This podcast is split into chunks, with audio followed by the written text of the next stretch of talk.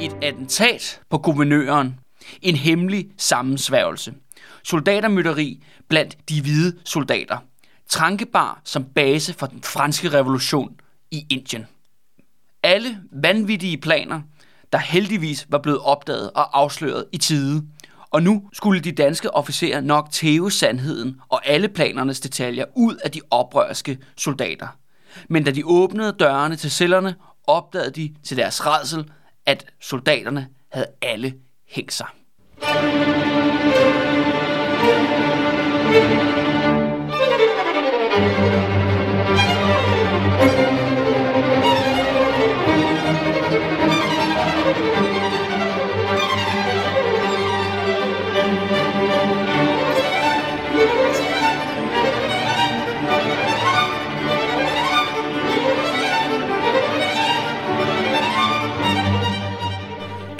lytter til De Røde Fjer med mig, Kjeld Kylman, og som sædvanlig vores allesammens Andreas Nørgaard. Velkommen til, Andreas. Tak skal du have.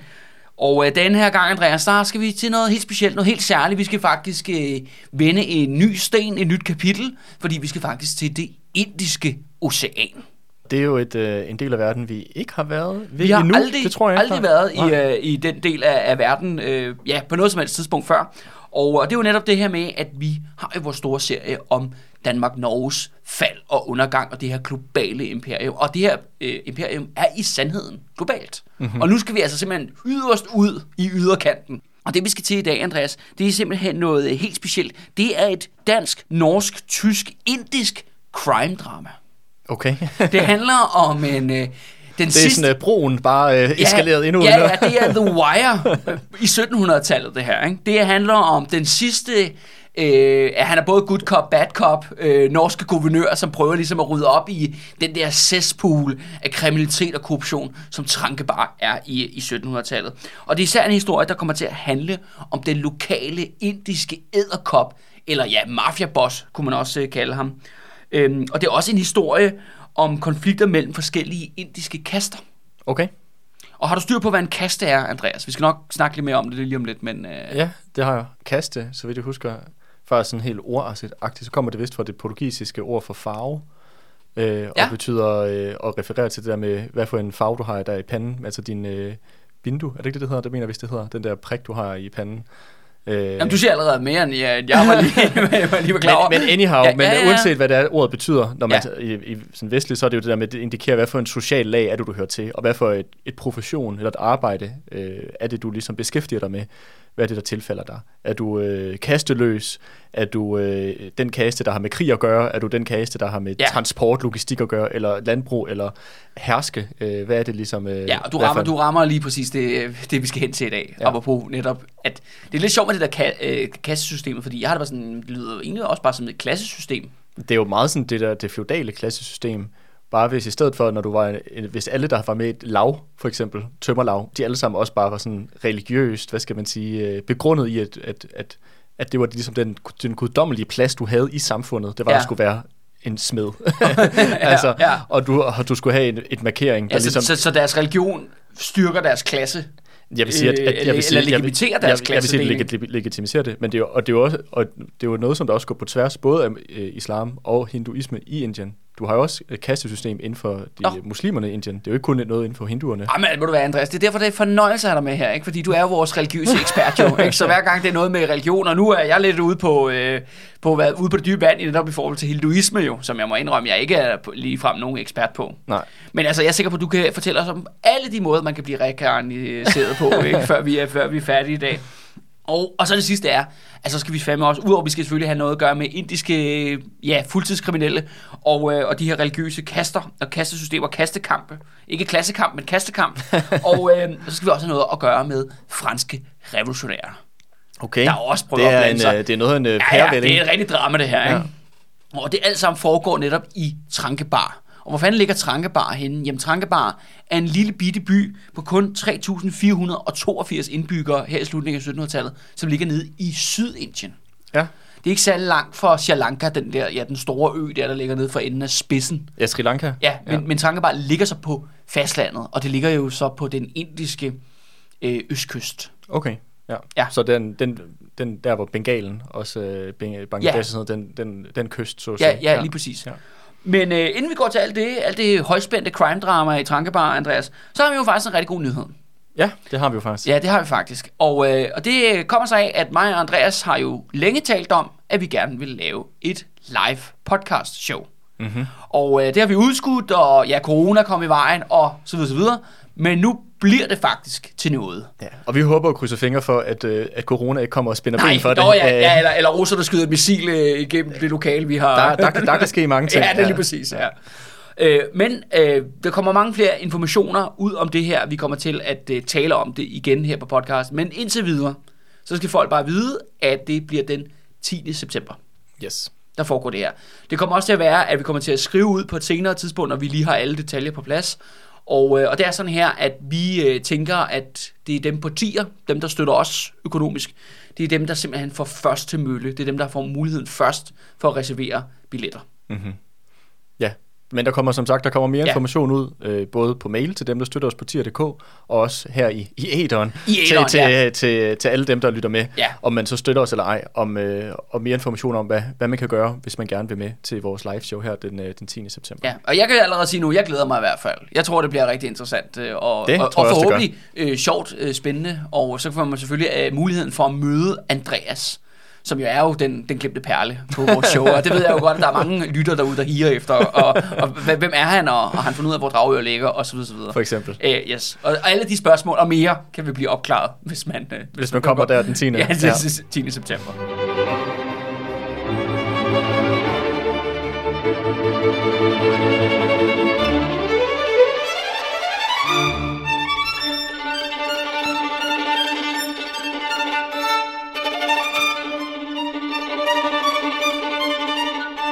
Nu skal vi til Indien. Og jeg tænker faktisk lige først, at vi bliver nødt til ligesom at præsentere Indien lidt her.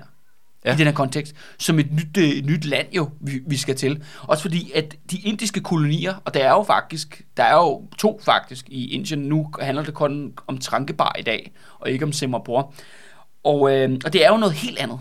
Det er meget, meget, meget anderledes end i forhold til nogle af de andre steder i imperiet. Også de steder, vi allerede har talt om her på serien. På Island, eller Færøerne, eller Grønland, eller Vestindien, eller Ghana, eller noget som helst, der minder om det her. Mm. Fordi Indien er sgu noget andet. Og det første er, er jo, at Indien jo var et, en, ja, en stormagt, en supermagt, en, en højt udviklet civilisation, før at vesterlændingene, og især britterne jo, begynder virkelig at invadere landet faktisk, og i starten af 1700-tallet. Ja, og, øde, og ødelægge det fundament, ja. som hele den, den indiske civilisation var bygget på. Altså med det gamle vandingskanaler og vandsystemer, der bliver, der bliver destrueret, og øh, hungersnød og økonomisk øh, depression, du har efterfølgende, hvor at inden britternes øh, kolonisering i Indien, så var Indien også den største eksportør, eksportør af, hvad hedder det nu? Øh, Klæde. Af klæde. De havde en meget, meget høj, ved, ud, højt udviklet klædeindustri. Lige præcis. Øh, og den blev for eksempel ødelagt, hvor efterfølgende, at de, de britiske øh, hvad skal man sige, spænderier over i Manchester og andre steder, at de jo så øh, øh, begyndte at eksportere til Indien, og Indien blev en øh, hvad man sige, importør af, ja. af klæder fra, fra Vesten. Så der var ligesom et meget, øh, jeg vil sige, systematisk indsats for Vesten, og især for, Stor, for, for Storbritannien, for ligesom at ødelægge hele det økonomiske fundament, som den indiske civilisation var bygget på i århundreder, hvis ikke årtusinder, og jo var en kæmpe stor civilisation, øh, og højt, højt, højt udviklet med enorme byer og øh, rigdom Ja. og skriftkunst og videnskab, og jeg skal komme efter, der skal jeg. Altså, øh, Og det, er jo, og det er jo netop det også, hvor at den Trankebar, som er jo bare en lille by, men øh, omkring, og så er ligesom et lidt større område omkring 14 landsbyer, der ligger på det her lille bitte øh, territorium. Og det er også det der med, at når de lander der, altså når danskerne ligesom laver en koloni, Danmark-Norge øh, laver en koloni der, jamen så befinder man jo så faktisk i resterne af et faldende imperium, hvor mange af de samme øh, institutioner, som jo gjorde Indien til stormagt, stadigvæk er der på en eller anden meget, meget svækket øh, måde, og stadigvæk spiller en rolle. Og det er jo især i form af for eksempel af, af deres øh, retssystem og deres religion jo, og selvfølgelig det her kastesystem, vi allerede har nævnt i, i, i forvejen. Så det er jo på mange mærkeligt, det mærkeligt er, at Indien på mange måder var lige så højt udviklet som Vesten på daværende tidspunkt. Men fordi at øh, de der i, øh, ja, i slutningen af 1500-tallet, og så i løbet af 1600-tallet og 1700-tallet, der ligesom kollapser deres civilisation på baggrund af vestens tryk, men også sær interne krige og ja, borgerkrige på det hele indiske subkontinent, som Ja, virkelig- Indien har jo ikke rigtig været et samlet... øh, Nej, det indiske og- subkontinent har jo ikke været samlet under en regent, eller et imperie. Jeg tænker særligt på dem, der hedder Mugalerne. Ja, Mogul-imperiet. Ja, Mogul-imperiet, ja. Som lå op i Nordindien. Men nu befinder vi selvfølgelig i Sydindien, men hvor. Ja. der også har været nogle ret store og stærke indiske stater, Mm-hmm. før at, øh, ja, især britterne begyndte at invadere landet. Ikke? Jo. Det er, en, det er en vild historie, som, som Indien har i sin egen ret, så at sige. Med, og også den her fragmentering, der er af hele kontinentet, var jo også noget af det, som de forskellige europæiske magter kunne bruge og udnytte til at komme ind og tage nogle skiver bid for bid, Ja. ved at spille de her forskellige øh, kongeriger, eller sultan, sultan, sultaner, eller hvad man kalder det, op mod hinanden, eller indiske øh, herredømmer, eller hvad det ligesom var, spille dem ud mod hinanden, øh, og derimod øh, og, kan man sige, igen, få en kontrol over det store kontinent, som ellers var, havde en befolkning, der var langt større end langt de fleste europæiske lande på, Ja, ja, ja. havde på det tidspunkt. Og det er sådan en anden ting, Andreas, når vi taler netop om Trankebar, at med de her landsbyer, som ligesom hører til ude omkring området, der er der faktisk, der er kun 3.000 indbyggere, 3.000 lige under 500 indbyggere i selve Trankebar by, men ude i selve territoriet er der over 25.000. Hold da. Det er også sådan lidt en anden ting, det er, at alting er bare større i Indien. Ja, ja. Og, og, og, Jamen se i dag. Ja, der, ja, bor, det- der, der- bor en milliard der mennesker. bor en milliard mennesker. Hver syvende indbygger i verden er inder. Ja, lige præcis. Altså, Og det, og det er også det, jeg mener, at det, dermed er det også radikalt anderledes. Hvor at mange af de andre territorier, vi taler om, eller der er, der er bare ikke så mange indbyggere, vel? Nej, nej. Men i Indien er der vanvittigt mange Ja, indbyggere. ja. Men det har også været, det har været normalen i store dele af verdenshistorien, at de største byer har været i Indien, eller i Kina for den sags skyld. De Ja. har ikke været i Europas byer. De har været, øh, de har været øh, altså, små provinsbyer sammenlignet med Delhi og Ja. hvad de alle sammen hedder, de her, øh, de her store, øh, store byer i Indien, som har været meget, meget store sammenlignet med ja, Europas.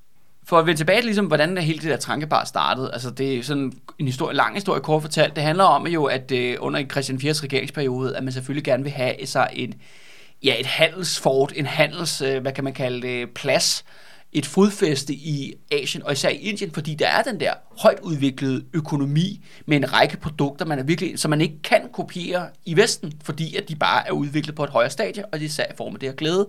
Og det er derfor, man oprindeligt... Tekstil generelt. Ja, tekstilindustrien. Og, der, og det vil man gerne have adgang til at købe, og det bliver man nødt til at købe for hard cash i, i starten. Øh, og også det her klæde bliver også især vigtigt, fordi det er meget, meget efterspurgt i Ghana. Mm-hmm. Det er især de her høvdinge, altså de her slavehandlende også i høj grad, at de efterspørger det her indiske klæde, fordi at, ja, det indiske klæde er bare det bedste i hele verden. Det er det ypperste produkt, Mm. du kan få, få fingrene i, og det er derfor, man oprindeligt jo øh, ja, bevæger sig ind og, øh, og, og opsætter det her trankebar, så man så får øh, lov til ligesom at, at købe af en lokal hersker der i 1600-tallet. Men udover klæder, så er det, er det ikke også noget som... Og krydderier. Jeg skulle Ej, til at sige, er det ikke Ja. også noget som krydderier og andet, Ja. som, som man jo af sådan helt basalt klimatiske årsager jo og ikke, ikke har mulighed for at, at opdyrke i Europa? Ja, lige præcis. Ikke? Og som er øh, vanvittigt vigtige for at øh, få maden til at vare længere. Altså simpelthen sørge, Konservering. Konservering, Ja. øh, og det bliver simpelthen øh, afgørende i Vesten, da man ligesom opdager, at man kan få de her krydderier fra Ja. Fjerdøsten, og det bliver, det bliver big business. Mhm. Men, men altså igen, det starter egentlig som en, ja, kan vi sige... Import-eksport. Ja, ind, ja men, men også vil sige, en, en rimelig sådan legit øh, forretning. Ja. Og, øh, og inderne vil også gerne have, de er der. Altså den lokale hersker i hvert fald vil gerne have, de er der. Og, øh, de, vil, og de tiltrækker forskellige, det, i starten er det sådan her, at øh, Trankebar har både franske, hollandske, portugisiske og britiske naboer. Mm-hmm. Så det er ligesom, øh, ligesom vi havde lidt med, med, med hvad hedder det, øh, kysten Ja, over i i- Afrika, i hvor Ghana. du havde de forskellige øh, øh, forter med de europæiske magter, der havde deres fort næ- nærmest på, øh, som perler på en snor Lige præcis. ned ad kysten. Men så sker der noget, som er ret fundamentalt og afgørende for Indien den dag i dag. Det er jo, at hele kont- kontinentet, subkontinentet, bliver jo besat af britterne bid for bid. Og det andet så er, at alle de udenlandske, andre udenlandske europæiske magter, de ryger ud. Som vi allerede har talt om øh, øh, allerede tidligere her på serien, er, at hollænderne får superpryl Mm. i 1780. Så de forsvinder også fra Indien. Portugiserne forsvinder da på et endnu tidligere tidspunkt, og så kommer så de franske revolutionskrige og alt det her, og det betyder også, at franskmændene forsvinder. Ja. Og det efterlader så kun Danmark tilbage. Så der er britterne og danskerne. Ja. Og danskerne har et lille bitte hjørne. De har en lille bitte klave der ja. På kysten. Og det andet så er, at fordi at britterne, som du lige så, selv, så fint nævner, Andreas, smadrer den indiske tekstilindustri. Mm. De smadrer simpelthen... Og landbrug generelt, Og landbrug, de, ja. de smadrer øh, alt det, der var, man kom der til at starte med.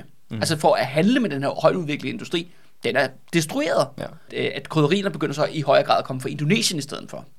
Så man forsvinder simpelthen hele grundlaget for at være i Indien. Det bliver simpelthen reddet ud af danskernes hænder, af netop af de her, ja, britter der.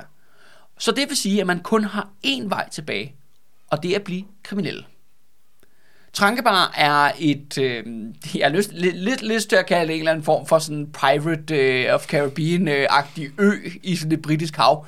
Øh, eneste grund til, at man er der, jamen det er for at engagere sig selv i organiseret kriminalitet.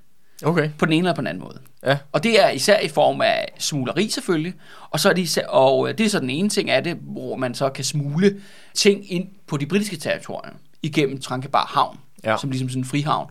Men det andet, og som er meget mere interessant, det er, at man gerne vil sælge søpas, hvor man simpelthen øh, slår en lille båd op nede på, hang, øh, nede på havnen i Trankebar, og så sælger man simpelthen Dannebro og danske skibspapirer til de første det bedste, der, Okay. der ankommer. Og det er jo det, vi snakkede om for et par gange siden, om Ja. at der var især mange øh, rige britiske handelsmænd eller øh, guvernører, eller hvad det nu måtte være, som der havde været udstationeret i Indien og kolonierne der, og som havde optjent sig en masse rigdom, og gerne ville have det med tilbage til Ja, det er Storbritannien. jo hvidvaskning, det er jo sådan en del af operationen. men, men, ja. øh, men vil gerne undgå at betale skat. Ja. Ja, der er også, der er også nogle, referen- nogle paralleller til i dag, øh, med folk, der gerne vil det. Og så, øh, og så brugte de jo de her danske skibe blandt andet, til at så, og, så vidt jeg i hvert fald husker, til at sejle det, deres, øh, hvad kalder man det, deres ja, de- rigdom. ja, simpelthen sejle deres- sejle- sejle rigdom på- for danske til, skibe. Til, til, sejle dem til Danmark, og så derefter til Storbritannien, fordi så skulle det ikke underlægges 12 og skatter eller Ja. noget andet. Det er fordi, at britterne opdager hjemme i Storbritannien, at netop, at de har, ja, de har smadret et, et subkontinent. Øh, britter kommer ud bare for ren udplyndring, for mm. ligesom at stjæle og brænde så meget ned, som de overhovedet kan i Indien, og det prøver de ligesom, okay, det, det er rigtig dårligt for Indien, så de indfører det der med, at man skal betale en meget, meget stor skat, når man netop bringer sin formue hjem for Indien, og så ideen er, om så investerer man heller ressourcerne lokalt i Indien. Behold, det gør de aldrig. De finder bare en anden vej udenom det her system, og det bliver især Danmark, der får den her rolle. Mm-hmm. At ligesom at man tager sin, sin, øh, ja, sin stjålne Så, formue så, så ombord på det, dansk danske, skib. det danske øh, trankebar bliver sådan uh, Cayman Island. Bare, Det øh, bliver det. Det bliver sådan en Cayman Island, og hvor man sætter sin, øh, ja, sin formue, og den bliver sejlet til København, og så derfra bliver den øh, jo så transporteret som, hvad hedder det? Det er især Legitim cargo- Ja, det, øh, får, hvad det foregår faktisk øh, ja. rigtig meget som øh, værdipapir.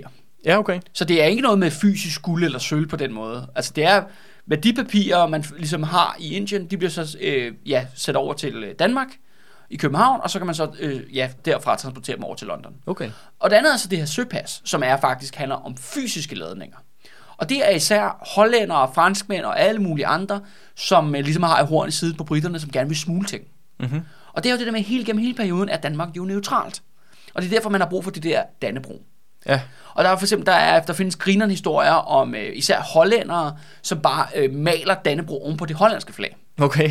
hvor du bare kan tydeligvis se, at det bare er en kopi, ikke? Og så får de, kommer lander de ind i ved tankebar og lige køber, du ved, øh, et hurtige, et hurtige dokumenter på, at øh, "Åh, vi er alle sammen danske statsborgere, ikke? Det her det er et dansk skib, ikke? Og det er overhovedet, og det er overhovedet ikke tilfældet, ikke? Det er også så åbenlyst så regner det lige lidt, og så det der Dannebro begynder øh, at dryppe lidt. Ja, det, er, det, er, det er virkelig sådan der. For det skal siges, at i Trankebar, der består den øh, dansk, norske, tyske ledelse, det er også øh, Holstener med det her, det består kun af, af 25 mand. Okay. Det er simpelthen hele, øh, det er hele centraladministrationen, eller hele djøfferne, det er alle djøfferne i Trankebar. Men det minder, det minder mig lidt om, da vi var nede i Ghana der, hvor det var, øh, det var de der øh, fem mænd og en hund, der var på det der fort, mere eller mindre. ja, ja, det er præcis, ikke? altså, Og så har de så en masse lokale indiske soldater, ja, som ja. de ligesom hyrer, som de erhverver, ja. som for ligesom at holde øh, styr på tingene. Og hvem er det for nogle folk, der tager afsted på det her? Altså, det er sådan her i 1700-tallet, at der går en masse historier om, at øh, hvis du, hvis du har, du har ikke måske så stort et navn, eller du er ambitiøs, og du gerne ligesom klarer dig i øh, Danmark Norge, jamen bliver du nødt til at tage til Indien nogle år og tjene dig en tønde med guld, og så komme hjem og så købe dig en adelstitel. Okay, så det er sådan et, et, sådan et springbræt i ens karriere. Ja, lige præcis. Det er ja. en måde ligesom at øh, lige skyde genvej ja. Omkring det meget sådan sociale, hårde hierarki hjemme i Danmark-Norge. Ikke? At Man tager en tur til Indien, ja. indgår en masse organiseret kriminalitet, tje, over en vis årrække, får sin tønde med guld, og så smutter man ligesom hjem mm-hmm. igen. Det var det, som der var i, sådan, i 70'erne og, sådan noget, hvor der, og 60'erne, hvor der var mange øh, danskere, der gjorde det, hvor de tog til Grønland, Ja, og var en del af administrationen der eller andet. ja Jeg ved- og, jeg tjene, ved- ja. hurtigt tjene en masse penge. Ja, ikke? jeg ved ikke, hvor de gør det, hvad de gør det i dag, hvor de så hen. Nej, men, øh, men, øh, men det er nok ikke til Trankebar i hvert fald. ja, det er nok ikke der, nej. Nej, er faktisk legit nok. Der er faktisk nogle folk, hvor det faktisk lykkes for at gøre det her. Faktisk mest prominent Scavenius-familien. Okay, Erik Scavenius, Ja, ham, Erik har vi, jo- Scavenius. ham har vi jo snakket om. Ja, øh, Erik Scavenius for oprørscenter, altså Danmarks statsminister under øh, besættelsen. Ja. Hans familie er netop sådan nogle, øh, øh, hvad hedder det, fuldtidskriminelle i 1700-tallet. Okay. Hvor deres forfædre netop tog til Trankebar. Han var ikke en person, tog til Trankebar i fuldtidskriminelle 10 år, fik sin tynde med guld, kom hjem, købte sig en adelstitel og, og købte sig et adelsnavn, Scavenius. Mm-hmm. Så simpelthen slægten... Øh, Den kommer derfra? Den kommer simpelthen derfra, okay. at det, øh, det her tankebar Nå, øh, sjovt. organiseret kriminalitet. Men Men, du- ikke, men, men det er ikke fordi, det har noget at gøre med vores serie ellers. Nej, det er bare nej. en meget sjov lille Ja, krølle. krølle på halen Ja. der. Ja. Men når du snakker om det her med det, det her, øh, du er fuldtidskriminel, når du er nede der i Trankebar, så er det jo, det er jo ikke fordi, at øh, vi har Skavenius der, der render rundt og, øh, og afpresser folk og sådan helt øh, godfather-stil, lægger hestehoveder i folks senge og sådan noget. Det er, det er jo det her med, med den her, øh, hvad skal man sige, illegale fragt. Ja. Det, det er det, som vi har med at gøre. Ja, det er jo de der to ting, man... Det er sådan noget fi- finansielle Ja, kriminalitet. Det, det, ja, ja, det er finansiel kriminalitet. Ikke? Ja. Uh, og det er jo for det første den her hvidvaskning af britiske ulovlige formuer, og det andet er at sælge søpas. mm-hmm. Men det er det, det hele handler om. Men jeg tror også, at der er en masse lokal kriminalitet, som vi kommer til lige om lidt. Okay. Som også ligesom foregår på det her territorium. Og det skal man huske på, fordi Trankebar er jo et, et lille bitte område, men britterne er bare alle andre steder. Du ved, Ja. Det giver nogle muligheder, ligesom at det er under Dannebro det her. Det er Mm. under dansk territorium. Ikke? Det er sådan en smuglervej ind til Ja, alt muligt gøjl, ikke? fristad. Ja, lige en fristad, lige præcis. Ja, selvfølgelig er det her øh, dansk-norske styre, slash tyske styre, det er jo selvfølgelig bundkorrupt. De få hvide, der er der fra Norden, de er godt klar over, at de har et formål med at være der, og det er netop at tjene de her penge. Og der er blandt andet især en fyr, han er det, der svarer til, han hedder, finan, han er, hans titel er finansråd i øh, den lokale kommunale administration, så han er finansminister-agtig, ikke? det er ham, der holder øje med kassen. Han hedder Walter, og øh, han er dybt kriminel, men det er sådan her også, at han har en indisk partner. Ja, Og det er det ham her, der faktisk er dagens hovedperson. okay. Så Det- Valter. Ja, Walter, som er finansråd Okay. i Trankebar-kolonien, han har det, der hedder en dubash. Mm-hmm. Og en dubash er ligesom en indisk agent, eller en indisk kontakt. Ja, sådan en fixer. En fixer. Og jeg vil faktisk sige, at lige af Walters dubash, han er faktisk, han er mafiabossen. Han er Don Corleone Okay. i Trankebar. Og det er sådan her, fordi at når du går, tager dertil, for ligesom med det formål, at du skal, jo, du skal jo være der i 10 år, eller whatever, deromkring i hvert fald, Ja, ja, og du skal have din tønde med kul. Og du skal ligesom lave det her kriminalitet, så du har brug for nogle indre til at hjælpe dig. Du har brug for nogle indre til at, ligesom at skaffe nogle kontakter til nogle britter, der gerne vil hvidvaske nogle penge. Mm-hmm. Og så fremdeles. Fordi inderne er jo sjovt nok ja, over hele Ja, subkontinentet. og de er der mere, de, de, de bor der ligesom. Ja, ja, det er jo ikke de sådan, de kommer i 10 år gangen. Nej, nej, altså, de har lokalt kendskab, de Præcis. kan sproget, alt det der, man nu har brug for, ikke? Ja. Øh, for ligesom at indgå i de her netværk. Og det vil så sige, at alle de her 25 danskere, dansk-norsk holstener, de har hver alle sammen deres egen dubash. Ja, Men Valters, okay, øh, ham her, han er altså lige lidt mere hardcore end de andre, eller lidt mere vigtig end de andre. Og hans navn, det er nu, øh, skal vi lige sige, vi kommer højst sandsynligt til at fuldstændig slagte nu. Så vi har allerede skabt en, en rigtig god tradition for her på serien, at vi kan finde ud af at udtale, eller jeg kan i hvert fald ikke finde ud af at udtale nogen navn øh, korrekt. Men øh, jeg læser det i hvert fald som øh, øh, Supremani Shetty. Sup, Suplemani Shetty. Ja. Ja, okay. Jeg foreslår, at vi kalder ham Shetty, som er hans efternavn. Okay, og hvordan staver du det? Det staves øh, S-E-T-T-Y. Okay, Og så vidt jeg har forstået, er det ret normalt øh, efternavn øh, i området, i Sydindien i hvert fald. okay. Så vi kalder ham Seti. Ja, City. Ja. Og han er så, ja, han er så fuldtidskriminel. Men der er så et problem med ham i det lokale indiske øh, samfund. Og det er nu ned til simpelthen kastedelen. Mm-hmm. Fordi at han er øh, venstrehåndskaste.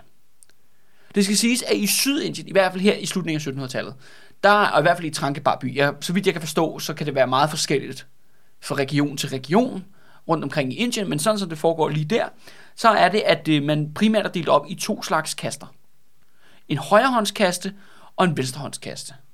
Og hvor er højrehåndskasten, det er landbruget. Mm-hmm. Og så er det også traditionelt set den der Brahmin-kasten. Ja, altså højkassen. Højkassen, Altså det nu øh, øh, præsteskabet. Præsteskabet, lige Ja. ja. præcis. Braminer. Og øh, venstre hånd, øh, det er så håndværk og handel. Ja. Og de er overvejende tamil.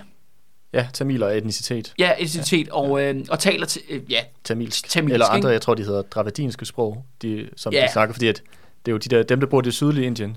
Det, det er jo super nørdet det her. Men du ved, men, med det, men dem, der, dem, der bor i det nordlige Indien, og flest, størstedelen af inder, de snakker indoeuropæiske sprog.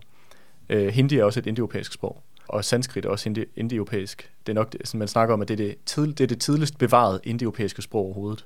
Uh, det er sanskrit. Ja. Men da ligesom dem, da indoeuropæerne kommer ned i Indien, så boede det ligesom folk i Indien i forvejen.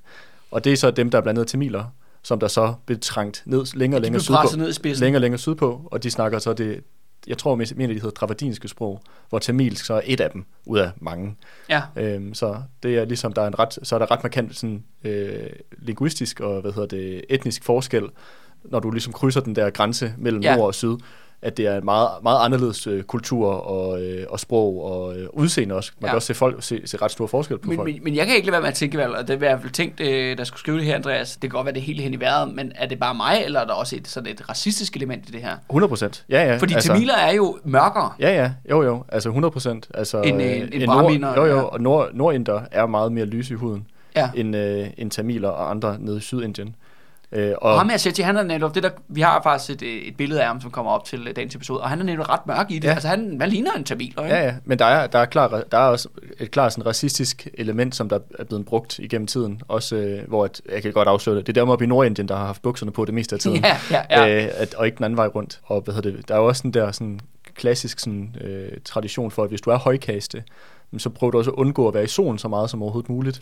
ja, fordi, så viser det, at du ikke behøver at arbejde. Præcis, så, behøver, ja. så er du ikke en af de der, øh, hvad hedder det, øh, solskoldede markarbejdere. Altså, Nej. at, øh, at så, så det er ligesom også et statussymbol at være så hvid, som du nærmest skal komme til, ved at, ligesom at skærme dig selv for at skulle være i solen, som, øh, altså undgå det så meget som muligt. Øh, så det er ligesom, der er det der helt klart også et hudfarve element i at vise den, din rigdom, eller vise din prestige eller andet. Ja. Øhm, så det er også en, ja, det Ja. er også en, del- en del af ligningen. Og det er jo så det, der faktisk skaber problemet her.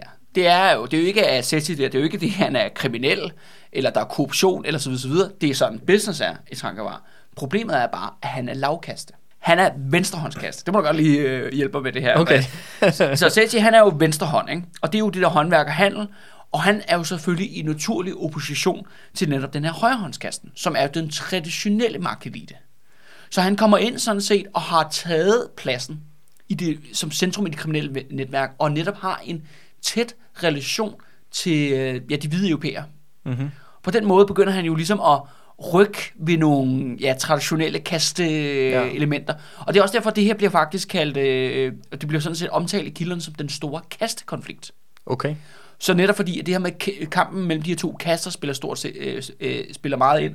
Min tolkning er, at det er en kamp om, hvem skal styre det kriminelle, den kriminelle underverden. Ja, jamen, det tror jeg Det, også. det ser jeg det meget mere som om, at det er det, det handler om. Ja, ja. Men det her kastelement har også en plads i den her historie, ja. og det kommer også til at Det noget, er måske en anledning, eller en und- Ja, eller det- dække, eller et eller andet. og for eksempel, man kan se i den der måde, fordi nu anklager de hinanden helt vildt meget i det her materiale, og det, det de snakker meget om, det er i forhold til, hvem har ret til at lave hellige ritualer i templet. Mm-hmm. Og, Ja, det, altså vil, helt og, det vil, hinduistisk- og det vil jo være braminkasten, altså de Ja. ja. højrehåndskasten i det her tilfælde. Jo. Og det er jo faktisk, det, det begynder faktisk med, at, at fordi Asechi, han er ligesom kommet op og har fået den her dominerende position, som ligesom mafiaboss i underverdenen, øh, som æderkoppet i centrummet af, af spindet, øh, så begynder de også at blive mere og mere, hvad skal vi kalde det, modige. Ikke? De prøver at skubbe den sociale grænse for, hvad de kan tillade sig.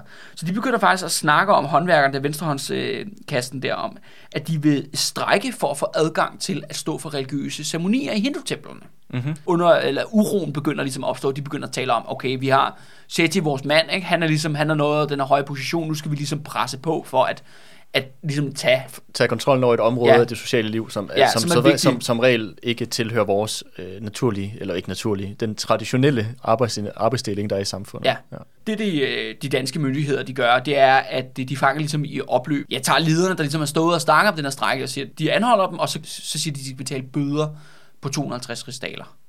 Og det får ligesom bevægelsen øh, hurtigt lukket ned. Mm-hmm. Og jeg tror lidt, hvis det er min tolkning, så tror jeg, at det her, det er lidt Ceci, der prøver ligesom at sætte en, øh, en føler ud, ikke? Mm-hmm. For ligesom at se, om han kan rykke grænsen, og ligesom er myndighedernes, øh, myndighedernes reaktion. Det er det er ulovligt, det de gør, men 250 rigsdaler, det skal også afsløre, at de får hurtigt betalt den bøde, og jeg tror, hvem betaler for det? Jeg tror jo umiddelbart måske City, han gør, betaler for de her bøder. I Trankebar er der to forskellige retssystemer. Der er et retssystem, som er for de hvide, og så er der det, der hedder sorte retten. Okay. Og det er noget, at de danske myndigheder har sat op, men det er en ret, hvor at inderne dømmer hinanden. Ja, Men hvem sidder og kontrollerer alle dommerne i sorte retten? Det gør Seti. okay. Det er simpelthen hans folk. Ja. Så han har ligesom på en eller anden måde kontrollen over det retssystem, der gælder for lokalbefolkningen. Ja, som, altså det er jo sådan, at en hvid mand kan jo ikke blive dømt i sorte retten. Nej, Og samtidig bliver en, en inder heller ikke dømt i den hvide ret. nej. Så man har ligesom de der to øh, Separate ja, retssystemer. separate Ja. ja. systemer. Han prøver ligesom at rykke grænsen for, hvad de her venstrehåndskaster kan tillade sig, og hvad, og hvad, for nogle plads, hvad for en plads de skal have i det her trankebarske samfund. Men det pisser selvfølgelig højrehåndskasten fuldstændig af. Den traditionelle landbrugsmagtelite, som altså er dem, der ejer jorden i, Trankebar. Og det fører sig simpelthen til den 15. august 1787, at øh, alle mændene i kasten, de forlader simpelthen Trankebar by. Altså, venstre, altså alle i Cetis... Højre, nej, Nå, højrehåndskasten. Okay. Ja, det er jo det, der kan du godt være højre venstre, ikke? Højre hånd, det er dem, der arbejder med landbruget. ja, Brahmianerne. Alle, der, alle mændene i den kasse, de forlader simpelthen byen. okay. De efterlader deres øh, koner og børn, og så øh, går de ud af byen, og så slår de sig ned lige over på, den, øh, på der, hvor det er britisk, territorium. Ja. Altså simpelthen bygrænsen eller territoriegrænsen. Okay. Og de er faktisk effektivt gået i strække. Ja, De er simpelthen gået i stræk ved at øh, ved, ved smutte, ikke? Ved, Ja. skri, ved skride. ja. Det har jeg hørt om før i historien. Har du hørt om det? Nej? Det gjorde det på et tidspunkt i det tidlige romerige. På et tidspunkt var der en konflikt også i Rom. I Rom, plebejerne, altså dem, der arbejdede i byen, de også øh, forlod byen i strække. Og, Og så troede- slog, slog og- de lejr op... og, og troede med at, øh, at grundlægge en ny by, Nå, og, okay. ikke, og ikke komme tilbage, hvis ikke de fik deres øh, krav indført. Det største problem er jo så faktisk, at, øh, at alle de indiske soldater, de går med dem. Nå, De går simpelthen også i stræk. Okay. Men ret hurtigt, øh, så øh, de danske myndigheder går i panik, fordi at de er jo bare 25 mand jo. Så de er sådan rimelig svæver lidt alene deroppe i det der indiske tomrum. Så de er ret hurtigt ude og spørger de indiske soldater, hvad der er galt. Og de peger alle sammen på en øh, sadistisk øh, dansk løjtnant, som er rigtig glad for at bruge pisken. Mm-hmm. Og han bliver bare sendt på den første båd hjem. Ja, Og så kommer faktisk de indiske soldater tilbage.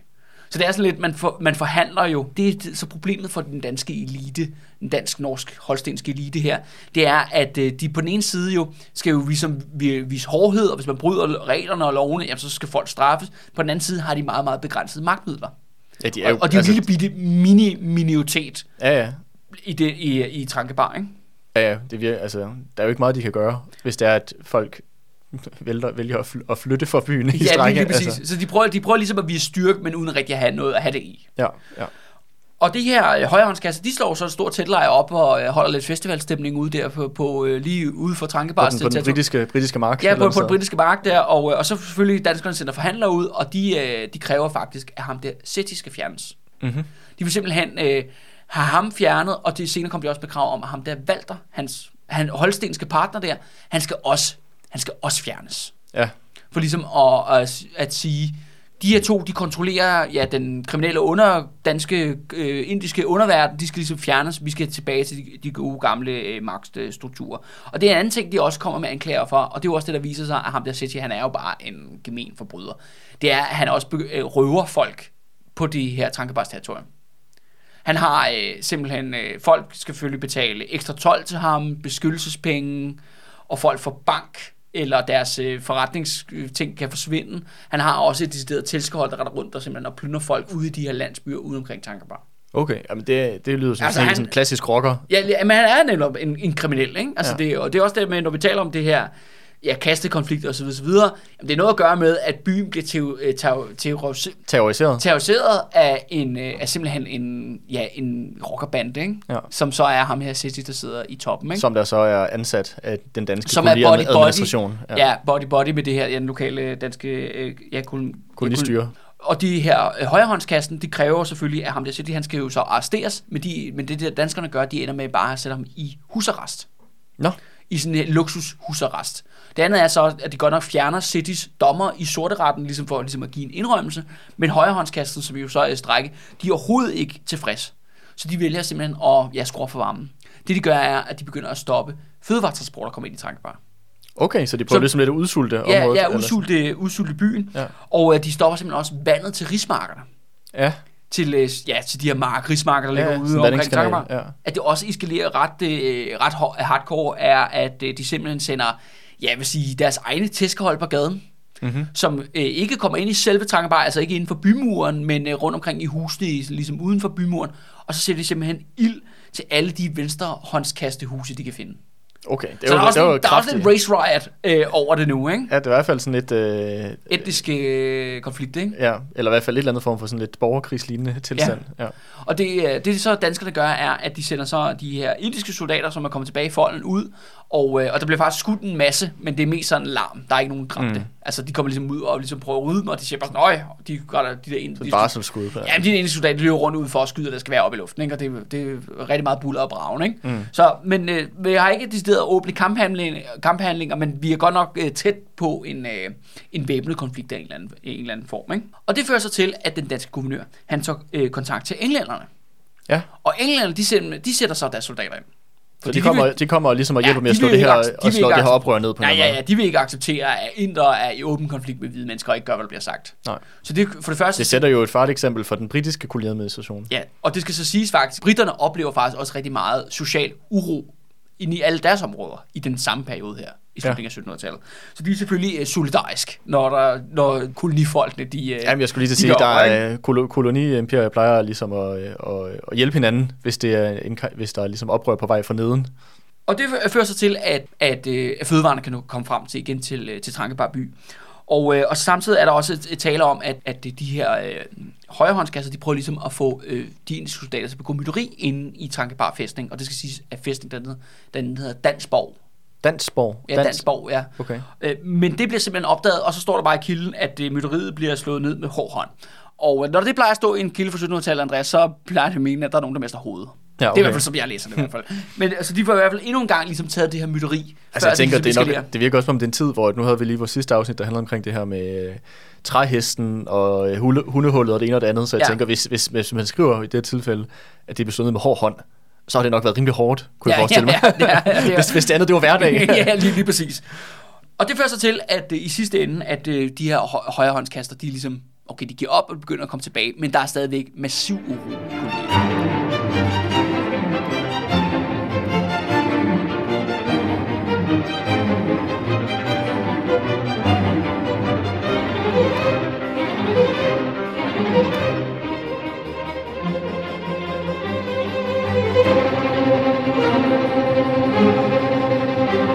det er så her, Andreas, at vores good cop slash also bad cop ankommer til kolonien. Neller en, øh, en nordmand, der hedder Peter Anker, og han er ligesom vores, øh, hvad skal vi kalde det, han er vores, øh, white, øh, vores white knight i shining armor, ikke? Han skal fandme rydde op i den her cesspool, som er Trankebar. Dog har han da også det formål, er, at han utrolig gerne vil tjene den der tønde med guld, mm-hmm. ligesom alle andre. Men han synes, at det er eskaleret fuldstændig ude af proportioner, og ham her, Seti, der mere eller mindre har taget lidt magten Ja. inde i Trankebar, ikke? Og styre. I hvert fald, han virker til, at han kontrollerer i hvert fald den indiske del af, af samfundet, som jo er det, store, det, er det største flertal af det. Men, Ja. men, i hvert fald- det men, men sådan på papiret er det vel stadig de, den der lille gruppe af 30 danskere, eller hvor meget det var, som der jo som der på papiret i hvert fald stadig Men han magten. styrer jo også indirekte dem jo. Jamen, det virker det lidt til. Ja, fordi han jo netop bestikker de der danskere, eller de der hvide mænd, der sidder netop i, de der 25 mand, der sidder ja. Ja. netop i det her, øh, og styrer hele den her det koloni. Danborg, eller hvad det hedder. Ja, så, så Seti er på en eller anden mærkelig måde den, egentlig, den virkelige mand bag scenen. Ikke? Han Ja. er æderkoppen. Ikke? Han, han trækker i trådene og ligesom styrer alt, hvad der foregår i den her kol- øh, koloni, og ligesom alle de her kriminelle øh, netværk. Og det vil simpelthen, øh, norske Peter Anker, det vil han simpelthen ikke finde sig i. Nu skal det være slut, der skal ryddes op, ikke? Det, det siger han er den sidste good cop, ikke? Nu, nu skal der fandme, nu skal der fandme øh, cleanes. Han ankommer til byen, jamen så er der jo faktisk generelt uro, og der er de her øh, riots, altså spontane slagsmål, der opstår på gaden, netop i mellem de her to kastegrupper mm-hmm. når de så mødes på markedet, eller hvad de nu gør, eller i templet, eller andre dagligdags øh, formål. Det andet er også, at, at der er masser af hemmelige selskaber, der mødes, eller det er ulovligt, men de mødes under lokale forhold og simpelthen ligger planer mm. om, hvad skal de gøre. Plotter. De plotter. Og det ene, og de har jo ligesom, der er to spor. De kan gå i strejke igen, altså simpelthen smutte ud af byen igen, eller er det det her åbne mytteri med at overbevise den indiske garnison om, at de skal gå på de strækkende side. Mm. Og selvfølgelig, Peter Anker, han får nyse meget omkring det her. Det er også det der med, at Tankebar det er kun 3.000 indbyggere, så det er jo meget, meget lille sted, ikke? Det er meget lille Jeg kan forestille mig, at rygterne går hurtigt. Ja, og uh, han opdager en række af de her folk, uh, som ligesom står for det her, så der bliver udbetalt bøder, og så giver man selvfølgelig også til en god gang uh, offentlig pisning, Det er klart. som hører sig til jo i, i perioden, ikke? Ja, ja. Og så er det så, det grinerne er, og hvad gør så Peter Anker i den her situation, hvor vi har ligesom har med at sætte her og hvad der foregår? Hvad, hvad, hvad, du, hvad er dit bud, Andreas? Hvad tror du, han, øh, hvad tror du, han kommer til at gøre nu? Altså, han har Seti og, øh, og hvad hedder det, Valter, begge to. Nej, de er, blevet, de er begge to kommet ud af husarrest. De er begge to kommet Ja, ja, husarrest. Valter han sidder stadigvæk på finanskassen, Seti han render rundt med sin, sit bøllekorps nede i Trankebar by og gør gaderne usikre. Og øh, Peter Anker, han kommer jo, han har en klassisk øh, djøf-eksamen med i rygsækken fra Københavnstrup. Hvad tror du, han gør i det her tilfælde? Øh, det er sgu et godt spørgsmål. Altså, øh, det kunne, jeg, var- jeg er fristet til at sige, at han sætter Valter på et skib tilbage til Danmark. Nej, det gør han nu ikke. Han gør selvfølgelig det, alle danskere har gjort lige siden 1700-tallet. Eller da alle danske embedsmænd har gjort lige siden 1700-tallet. Han nedsætter selvfølgelig en kommission. Det er klart. En grænsningskommission. en, en grænsningskommission. Endnu en gang, ligesom vi så det i, i Norge med Peter Og så giver han Sæt i en næse. ja, lige præcis. Bliver nedsat en, en kommission, som netop skal øh, finde frem til, hvad, om ham er Shetty er skyldig eller ej. Så, så alle så ved i Trankebar, det er, hvem er formand for den her kommission? Jamen, det er Walter. Okay, så Monique, Monique at det er en rimelig øh, let, let øh, dom, han kunne få Ja, ham der det er, det er jo netop en joke af en, en, øh, af en kommission. Og det er så det sjove her, Andreas, hvor at indere i 1700-tallet, de forstår bedre formålet med danske kommissioner, end danskerne gør i dag. Fordi de er jo godt klar over, de her indere, at det her, det er jo pis og papir. Den her kommission vælger de ikke at tage til gode varer. De giver den simpelthen fingeren og siger, at vi vil ikke, vi vil ikke acceptere, hvad end den her kommission kommer frem med, fordi det er bund og grund bullshit. Mm-hmm. Og det fører sig simpelthen til november 1788, øh, at højre, øh, ja, højrekasten, de forlader endnu en gang øh, Trankebar by, men den her gang, der øh, tager de til fransk område. Ja, Det, der faktisk udløser det, er, at øh, Seti, Nå, fordi... men der var der stadig nogle franske områder tilbage. Ja, ja, de bliver først nakket lige bagefter, fordi Nå det er ja, jo 17, det er klart. 88 det her, ikke? så Ja. det, det er året efter, eller lige et par år efter, så, så bliver de også nakket ikke? og Jo. fjernet. Så de tager ind til det franske område, og det der ligesom får øh, fremprovokeret dem til at smutte den her gang, jamen det er, at øh, Seti han er blevet båret rundt i en fornem bærestol i hele Trankebar. Okay. Og det er åbenbart traditionelt set noget kun øh, altså højrehåndskasterne, de må gøre. Ja, så ja. det er, meget, det er altså virkelig No go. no-go for sådan en venstrehåndskaste, som, øh, som Seti, han render rundt og bliver båret rundt i bærestolen. Ja. Det er ligesom det, der kommer til at pisse dem af. Anker der, Peter Anker der, han må jo simpelthen gribe an øh, over for den her indiske mafia, som styrer byen, og, og, den her, øh, og deres øh, hollandske, eller undskyld, ikke hollandske, men holstenske, holstenske folk, som øh, de har forbindelse med. Så han, han udrenser simpelthen øh, ja, tøfferne i Trankebar. Og jeg er ret heldig for ham, kan man sige, er, at det er i hvert fald det, der står i kilden, det er, at øh, Val- Walter, han dør så af en tropisk sygdom i, øh, i 1789. Det var da belejligt. Det var meget, meget belejligt. At han forsvinder, og der er en række af de la- lavere rangerende embedsmænd, de bliver simpelthen sendt på et skib tilbage til, øh, til, til, til Danmark. Og øhm, Så han prøver ligesom at få ryddet ud blandt de mest brødne kar. ja, lige præcis, ikke? Og, og, og få kontrol igen. Og, øhm, og blandt andet også øh, sætter også City igen i husarrest, og smider ham også i fængsel i en længere periode. Og, men han kan så hele tiden stille kaution for sig selv og sådan nogle ting. Og så fortsætter den her kommission så sit arbejde. Og den her øh, kommission, den bliver først færdig i 1793. Okay. Hvilket jeg synes er en fucking joke. At det, Så hvor lang tid har den kørt på det tidspunkt så? Jamen, det var, jamen, den er jo blevet nedsat i 1788, ikke? Ja, okay. Det er Det lang tid. Det er meget, meget lang tid. 3-5 år, den har kørt eller sådan noget. Det, det, det fortsætter bare i en uenighed. De kommer med en anklage, og så modanklage, og frem og Ja, ja. tilbage, frem og tilbage. Men interessant er faktisk, at uh, Seti, han bliver dømt til sidst af kommissionen til at betale en bøde på 4.000 rigsdaler. Mm-hmm. Men som Peter Anker skriver, det er en åbenlys provokation, fordi i dagene op til, ligesom, at nu kommer kommi- kommissionen om sider med sin udredning, der kommer Seti faktisk op på hans kontor, altså guvernørens ja. kontor, og så siger han, ved du hvad, Peter Anker, hvis, øh, hvis du frafalder den her sag, så udbetaler jeg 10.000 rigsdaler til dig. Okay, så han prøver ligesom at bestikke ham. Han prøver at bestikke ham, men det siger Peter Anker nej til, fordi han jo ligesom, han har også sit djøf ære. Han skal ligesom holde, øh, holde i hævd, ikke? Han er jo nordmand, ikke? Han er jo de- en af de rigtige danskere, ikke? Så han er sgu ikke lige så, lige så øh, ulækker og fedtet, ikke? Som, øh, Han er ligesom øh, lofthus. Ja, ja, ja, lige præcis. Øhm, og det synes jeg også er, det siger også noget om og den formue, City har. At han på den måde er simpelthen i stand til at byde... Bestikke koloni. ja, ja, og, og, best- administrationen. og, og tilbyde et meget, højere beløb, end bare det, han kommer til at slippe i bøde. ja det er Det siger, nok. lidt, det siger ja. lidt om, han noget, om hans operation, ikke? Ja. ja, det vidner i hvert fald noget om, at han er blevet en absindig rig. Ja, fuldstændig. Og Anker har jo så ligesom udrenset administrationen der i Dansborg, der i Trankebar. Og så har han øh, forfarmet en fyr, der hedder øh, Liechtenstein, som han ligesom siger, at han er ligesom a good guy. Og ham her, Liechtenstein, er jo så også hol, øh, holstener, som øh, navnet indikerer. Men han er faktisk født i Indien, som en af de få sådan, hvide, der er Ja. født sådan i Trankebar. Og øh, ret hurtigt så viser det sig, at øh, ham der Liechtenstein der, han kender også City i forvejen.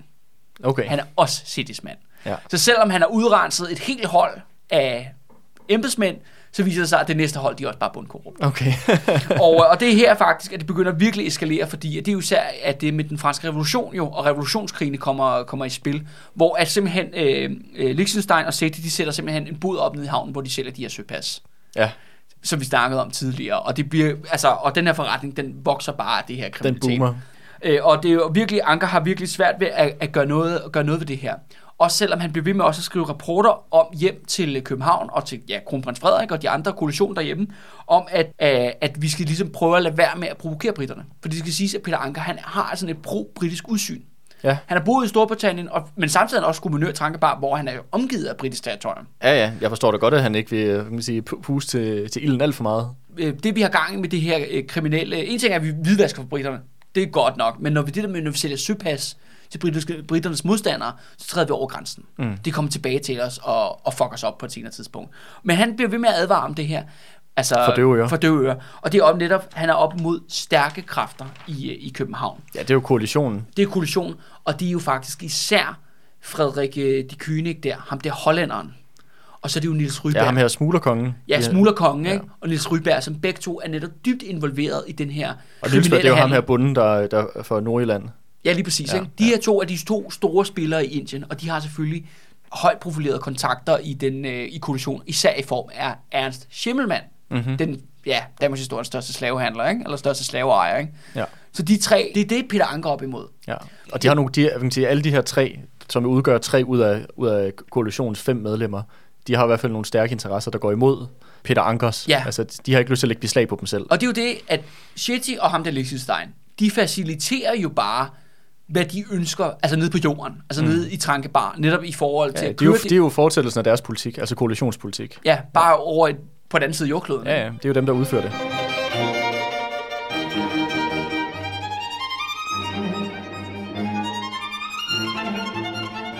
I 1795 sker der noget sjovt, Andreas.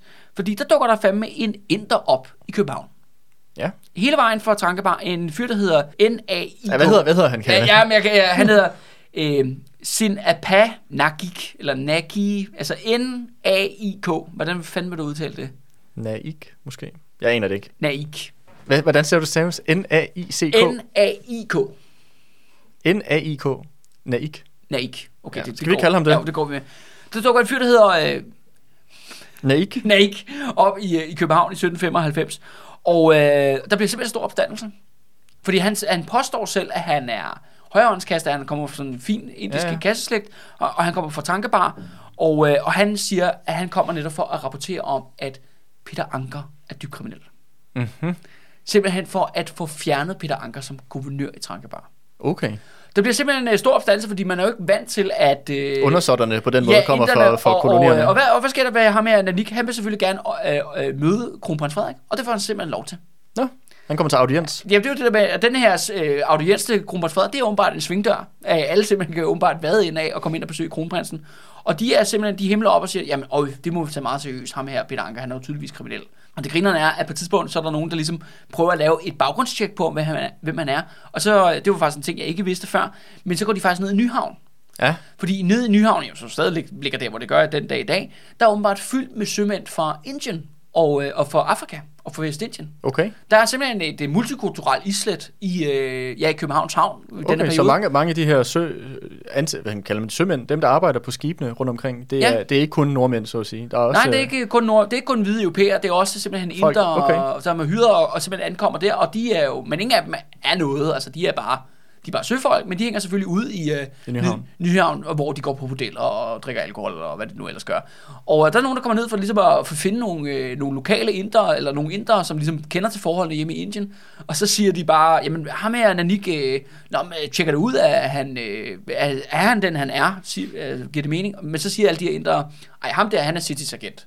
Okay. Og han er heller ikke højrehåndskaste, han er venstrehåndskaste. ja, okay.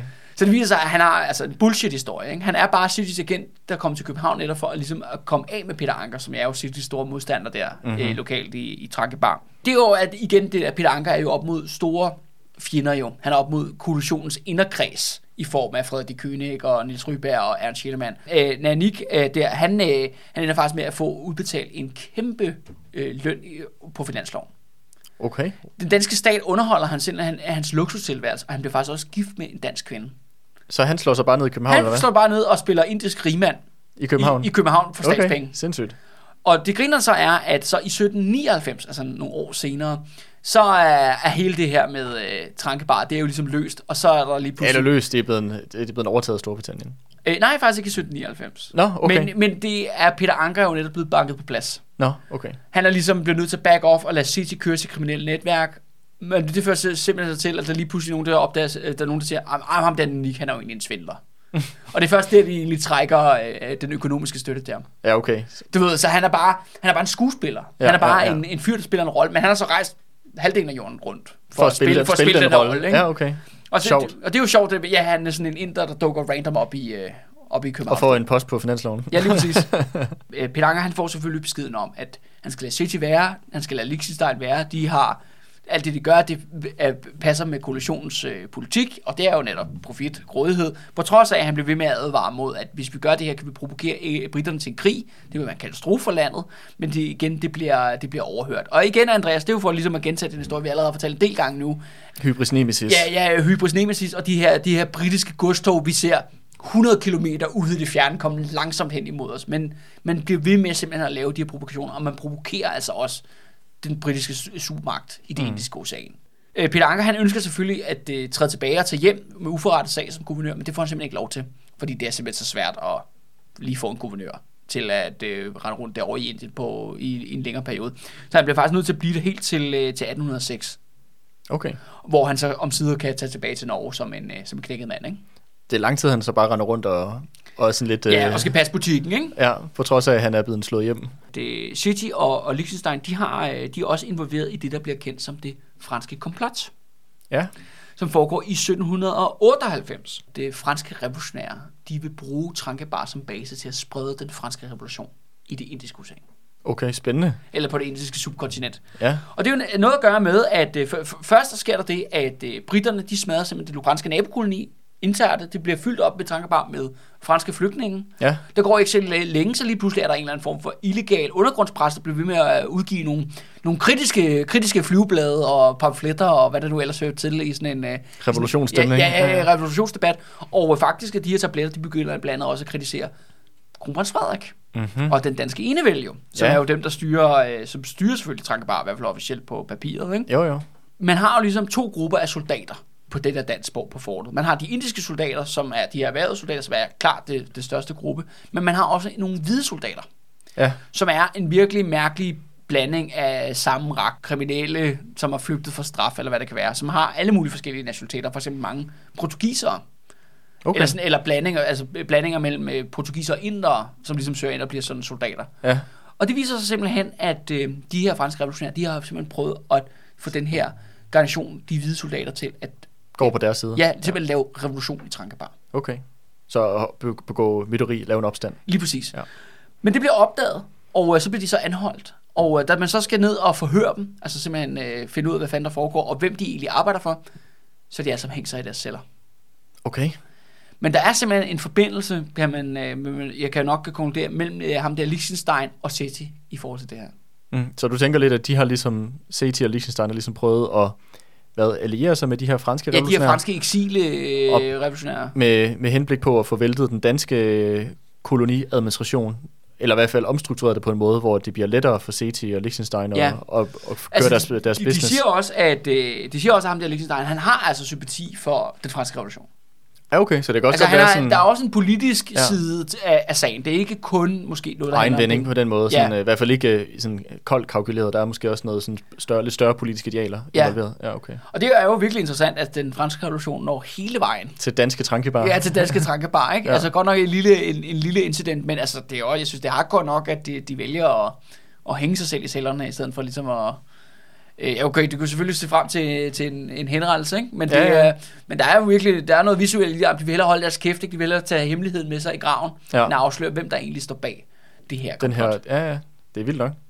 Men hvad med de her, øh, de her franske eksile revolutionære, eller hvad man skal kalde dem, der så er i Trankebar? Jamen, de bliver faktisk nødt til efterfølgende at flygte Okay. og forlade det, og, og mange af dem, øh, de, ja, de flygter så lige, ligesom videre, og mange af dem bliver så anholdt af britterne på et senere tidspunkt. Okay, Fiser ligesom ud af sandet, og Trankebar bliver ikke en del af den franske revolution. nej. Men det vil sige, at det, vi, vi er ikke nået ligesom til enden på det danske Trankebar nu her. Altså det, Nej. vi, vi kommer tilbage til, til Vi, kom, igen. vi kommer tilbage til Indien, og Ja. hvad der sker der, ikke? Ja, Og det er jo når, øh, igen jo det der med, når krigen kommer. ja, Og det er jo også det der interessante, jeg synes, det der med Peter Anker, ikke? Altså, han er endnu en af de her rationelle stemmer, der prøver at råbe koalitionen op og kronprins Frederik op Mm. i København. Ja, man, man, gør det jo for egen vindings skyld. Ikke? Man gør det for at skrave penge til sig, fordi man får netop noget ud af det at indgå i det her kriminelle netværk og sælge de her søpas til alle mulige udenlandske magter. Men som vi også snakker om i relation med Vestindien-episoden, det er jo, at man bliver ved med at provokere britterne.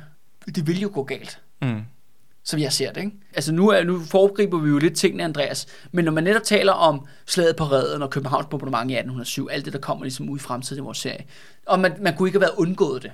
Eller det, eller det øh, regeringen førte, koalitionen førte, var, det var faktisk en korrekt politik.